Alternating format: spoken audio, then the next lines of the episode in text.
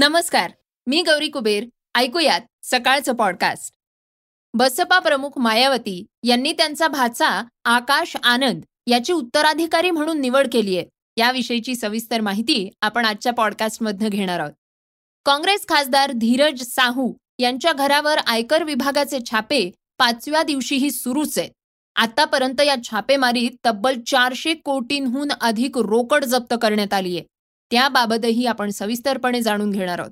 आज चर्चेतील बातमीमध्ये जरांगे पाटील यांच्यावर केलेल्या आरोपाची चर्चा होताना दिसतेय. ते नेमके काय म्हणाले हे जाणून घेणार आहोत. चला तर मग सुरुवात करूयात आजच्या पॉडकास्टला नर्गिस मोहम्मदी यांच्या बातमीनं.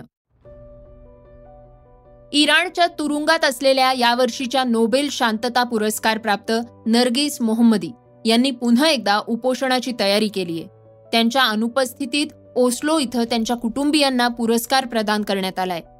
यावेळी त्यांचे पती आणि दोन मुलं उपस्थित होते. मोहम्मदी यांच्या पतीनं या संदर्भातली माहिती दिलीय.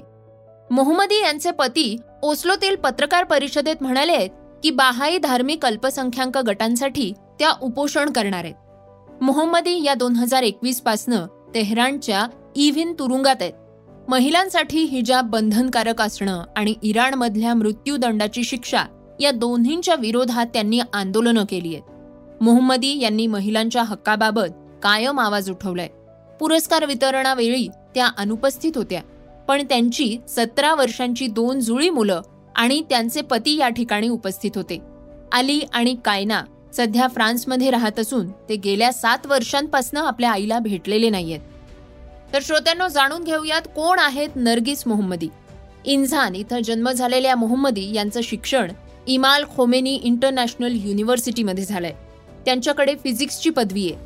कॉलेजमध्ये असतानाच त्या महिलांचे हक्क आणि समानता याबाबत कार्यरत होत्या. पदवी झाल्यानंतर त्यांनी इंजिनियर म्हणून काम केलं. याच काळात त्यांनी सुधारणांसंबंधात विविध पत्रातून लेख लिहिले. दोन हजार तीनमध्ये मोहम्मदी मानवी हक्कांच्या संरक्षणासाठी लढणाऱ्या तेहरान इथल्या संस्थेत सहभागी झाल्या होत्या. ही संस्था नोबेल पुरस्कार विजेत्या शिरीन इबादी या चालवत होत्या. मोहम्मदी यांना पहिल्यांदा दोन हजार अकरामध्ये अटक झाली. दोन हजार तेरामध्ये त्यांना जामीन मंजूर झाला. तुरुंगातनं बाहेर आल्या तरीही त्यांनी मृत्यूदंडाच्या शिक्षेला विरोध सुरूच ठेवला. त्यानंतर त्यांना दोन हजार पंधरामध्ये पुन्हा एकदा तुरुंगवास झाला.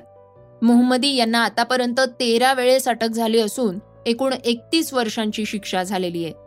त्यांना शिक्षा म्हणून एकशे चौपन्न फटक्यांची शिक्षा सुनावण्यात आली होती.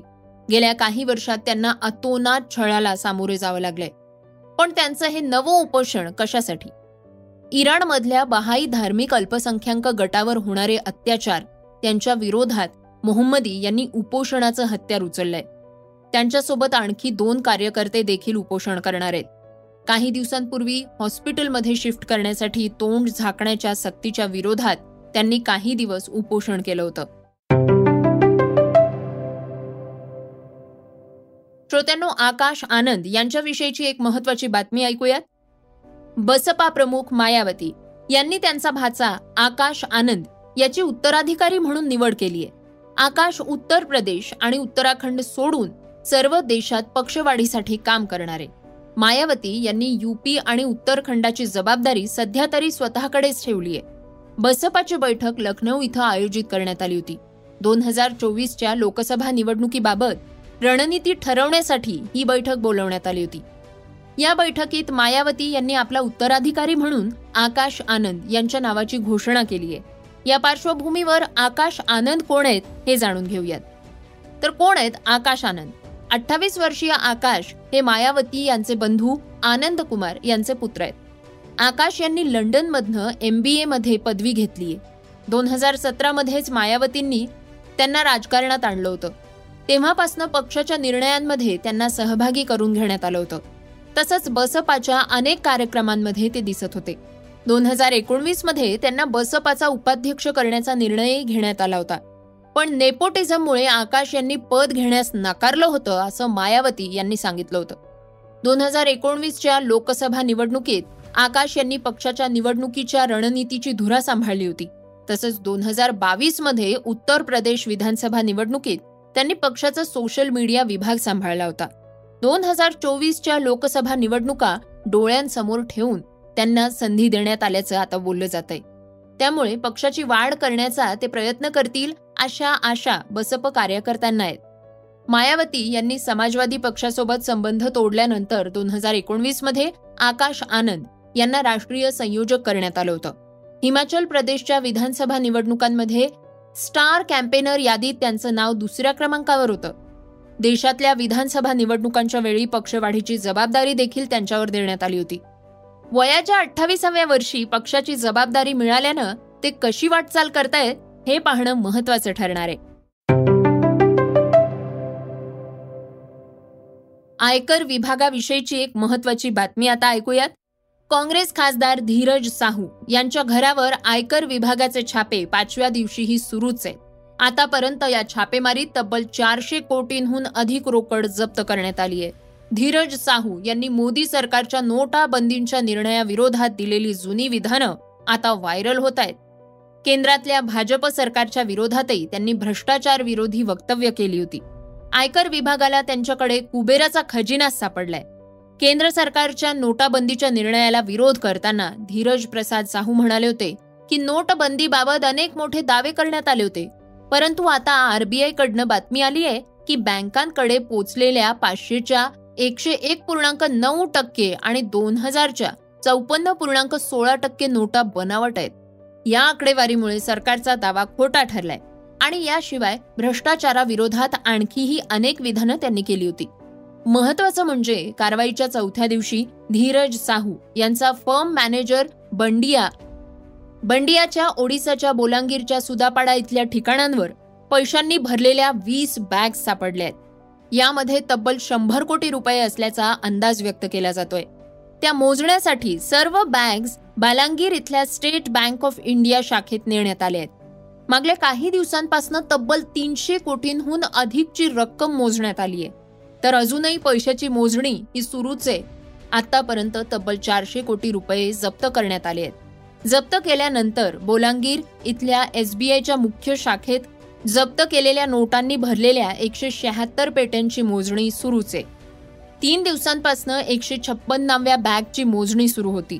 मात्र याबद्दल आतापर्यंत अधिकृतरित्या माहिती देण्यात आलेली नाहीये. रोकड मोजण्यासाठी स्टेट बँक वेगवेगळ्या शाखांमधल्या पन्नास कर्मचारी नोटांची मोजणी करण्यासाठी बोलवणार आहे. त्यांना दोन शिफ्ट्समध्ये नोटा मोजण्याचं काम देण्यात येणार आहे. यासोबतच मोजणीच्या कामात आयकर विभागाचे कर्मचारी देखील उपस्थित असणार आहेत. मोजणी दरम्यान अनेक मशीन्स खराब झाल्या होत्या.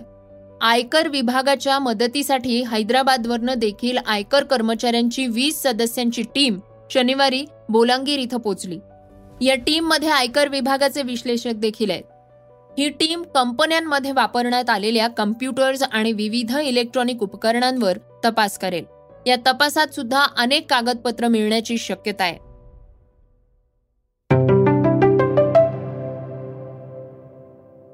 श्रोत्यांनो आता ऐकूयात आजच्या वेगवान घडामोडी. छत्तीसगडमध्ये मुख्यमंत्र्यांच्या नावावरनं निर्माण झालेला सस्पेन्स आता संपलाय. विष्णू देव साई यांची राज्याचे नवे मुख्यमंत्री म्हणून निवड करण्यात आली आहे.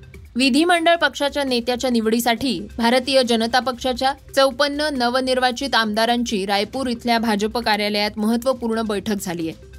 बैठकीत विष्णू देवसाई यांच्या नावाला मंजुरी देण्यात आली आहे. काँग्रेसच्या ज्येष्ठ नेत्या सोनिया गांधी यांच्या वाढदिवसानिमित्त रेवंत रेड्डी सरकारनं महिलांसाठी मोफत बस सेवा योजना सुरू केली आहे. मोफत बस सेवा योजनेनुसार महिलांना आता प्रदेशात राज्य परिवहन महामंडळाच्या एक्सप्रेस आणि साध्या बसमध्ये मोफत प्रवास करता येणार आहे. याशिवाय दहा लाखांपर्यंतच्या मोफत उपचारांशी संबंधित आरोग्य श्री योजनेचं देखील अनावरण करण्यात आलंय. गेल्या काही दिवसांपासून बच्चन कुटुंबियांच्या वैयक्तिक आयुष्याबाबत सोशल मीडियावर चर्चा सुरू आहे. त्यात अमिताभ बच्चन यांनी इन्स्टाग्रामवर ऐश्वर्याला अनफॉलो केल्याचं म्हटलं जात आहे आता बिग बींनी सर्व काही सांगितलंय सर्व काही केलंय अशा आशयाची एक पोस्ट शेअर केली आहे त्यामुळे बच्चन कुटुंबियांमधल्या वादाची अफवा खरी आहे की काय अशी चर्चा नेटकरी करताना दिसत आहेत मात्र बच्चन फॅमिलीनं यावर मौन पाळलंय. दोन हजार तेवीसच्या वर्ल्ड कप स्पर्धेत भारतीय संघाचा कर्णधार म्हणून रोहितचं खूप कौतुक झालं.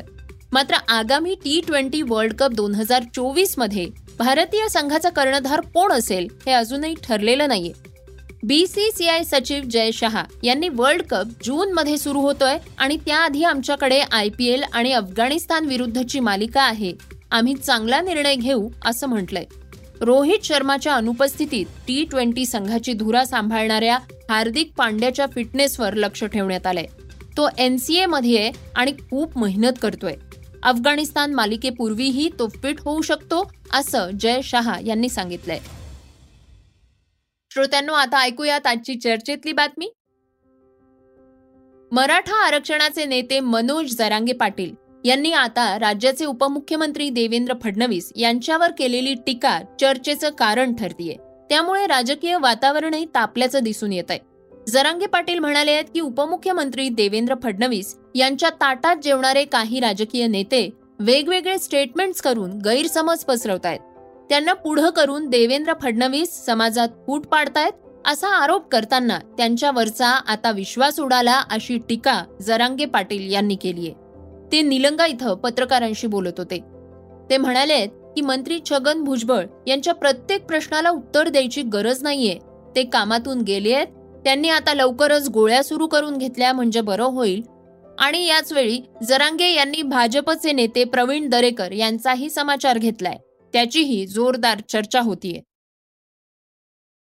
श्रोत्यांनो हे होतं सकाळचं पॉडकास्ट आजचं सकाळचं पॉडकास्ट तुम्हाला कसं वाटलं हे आम्हाला सांगायला विसरू नका.